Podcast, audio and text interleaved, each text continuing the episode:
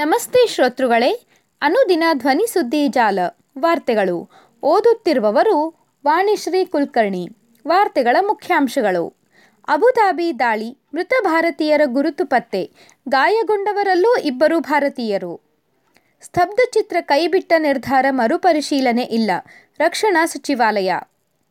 ಶುಕ್ರವಾರ ಕರ್ಫ್ಯೂ ಭವಿಷ್ಯ, ಲಸಿಕಾಕರಣ ಕಡಿಮೆಯಾದರೆ ಜಿಲ್ಲಾಧಿಕಾರಿಗಳೇ ಹೊಣೆ, ಸಿಎಂ ಸೂಚನೆ. ರಾಜ್ಯದಲ್ಲಿ ಇಂದು ನಲವತ್ತೊಂದು ಸಾವಿರದ ನಾಲ್ಕುನೂರ ಐವತ್ತೇಳು ಹೊಸ ಪ್ರಕರಣ, ಇಪ್ಪತ್ತು ಜನರ ಸಾವು. ವಾರ್ತೆಗಳ ವಿವರ.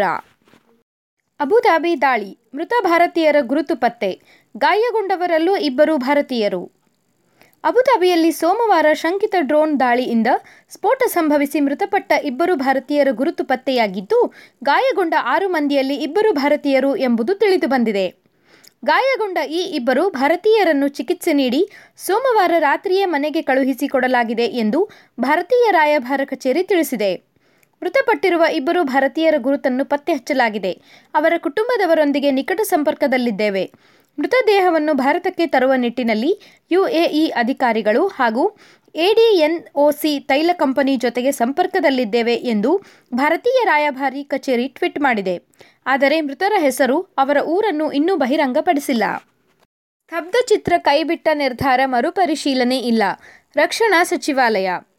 ಗಣರಾಜ್ಯೋತ್ಸವ ಪರೇಡ್ನಲ್ಲಿ ಕೇರಳ ಪಶ್ಚಿಮ ಬಂಗಾಳ ಹಾಗೂ ತಮಿಳುನಾಡು ರಾಜ್ಯಗಳ ಸ್ತಬ್ಧಚಿತ್ರಗಳನ್ನು ಸೇರಿಸದಿರಲು ಕೈಗೊಂಡಿರುವ ನಿರ್ಧಾರದ ಮರುಪರಿಶೀಲನೆ ಸಾಧ್ಯವಿಲ್ಲ ಎಂದು ರಕ್ಷಣಾ ಸಚಿವಾಲಯದ ಹಿರಿಯ ಅಧಿಕಾರಿಗಳು ಮಂಗಳವಾರ ಸ್ಪಷ್ಟಪಡಿಸಿದ್ದಾರೆ. ಗಣರಾಜ್ಯೋತ್ಸವ ದಿನ ನಡೆಯುವ ಪರೇಡ್ನಲ್ಲಿ ಸ್ತಬ್ಧಚಿತ್ರಗಳ ಪ್ರದರ್ಶನಕ್ಕಾಗಿ ಹನ್ನೆರಡು ರಾಜ್ಯಗಳನ್ನು ಮಾತ್ರ ಆಯ್ಕೆ ಮಾಡಲಾಗಿದೆ ಎಂದು ಅಧಿಕಾರಿಗಳು ಹೇಳಿದ್ದಾರೆ.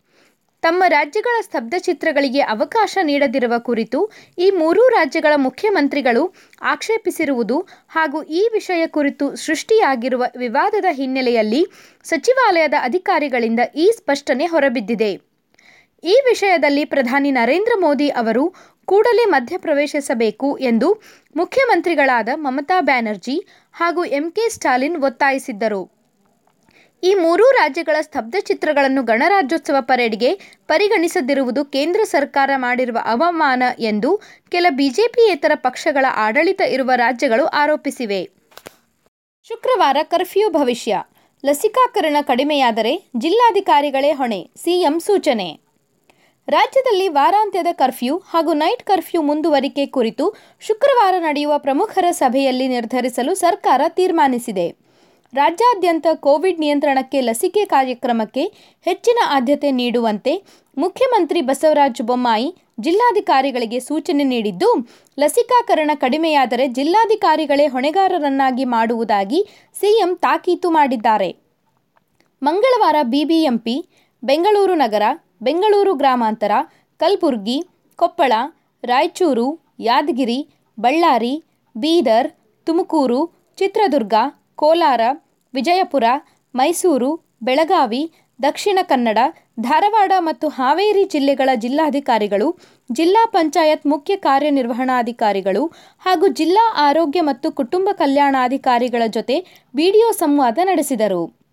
ಜಿಲ್ಲೆಗಳಲ್ಲಿ ಶೀತ, ಕೆಮ್ಮು, ಜ್ವರ ಸೇರಿದಂತೆ ಸಾಮಾನ್ಯ ಕಾಯಿಲೆಗಳಿಗೆ ತಪಾಸಣೆಗೆ ಜನರು ಹೆಚ್ಚಿನ ಸಂಖ್ಯೆಯಲ್ಲಿ ಆಗಮಿಸುವ ಹಿನ್ನೆಲೆಯಲ್ಲಿ ಆಸ್ಪತ್ರೆಗಳಲ್ಲಿ ಹೊರರೋಗಿಗಳ ಚಿಕಿತ್ಸೆ ಒಪಿಡಿ ವ್ಯವಸ್ಥೆಯನ್ನು ಬಲಗೊಳಿಸುವಂತೆ ಮುಖ್ಯಮಂತ್ರಿ ಸೂಚನೆ ನೀಡಿದ್ದಾರೆ.